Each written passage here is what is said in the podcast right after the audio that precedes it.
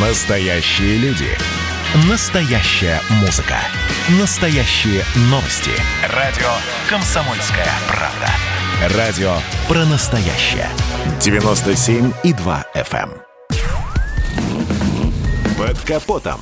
Лайфхаки от компании «Супротек». С вами Кирилл Манжула. Здравия желаю.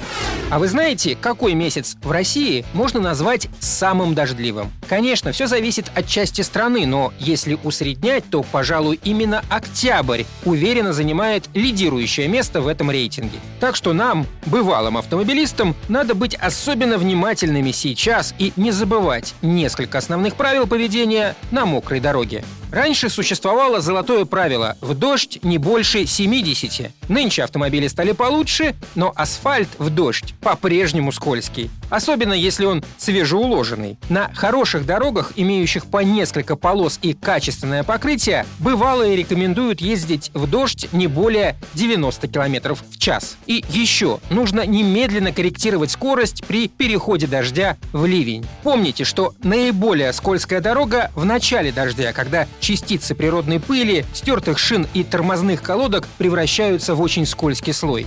При движении в дождь тормозные диски и колодки намокают, а потому могут не обеспечить привычного замедления. Поэтому не забывайте почаще притрагиваться к педали тормоза, суша колодки. Многие автомобилисты, у которых есть дневные ходовые огни, а датчиков света и дождя нет, в ненастную погоду продолжают ехать как ни в чем не бывало. Но ДХО видны в сильный ливень гораздо хуже, чем включенный ближний свет. Кроме того, вместе с фарами зажгутся задние габаритные огни, которые помогут увидеть машину водителям, движущимся за вами.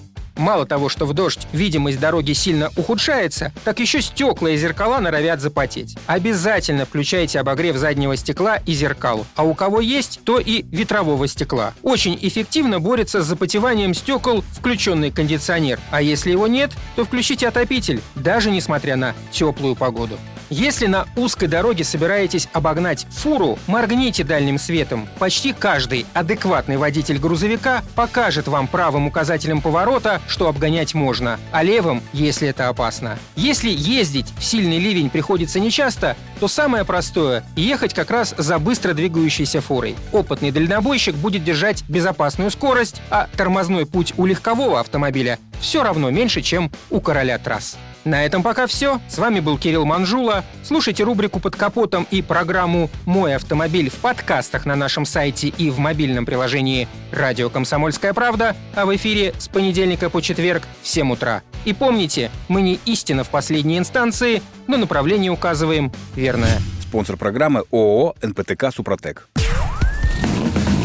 Под капотом. Лайфхаки от компании «Супротек».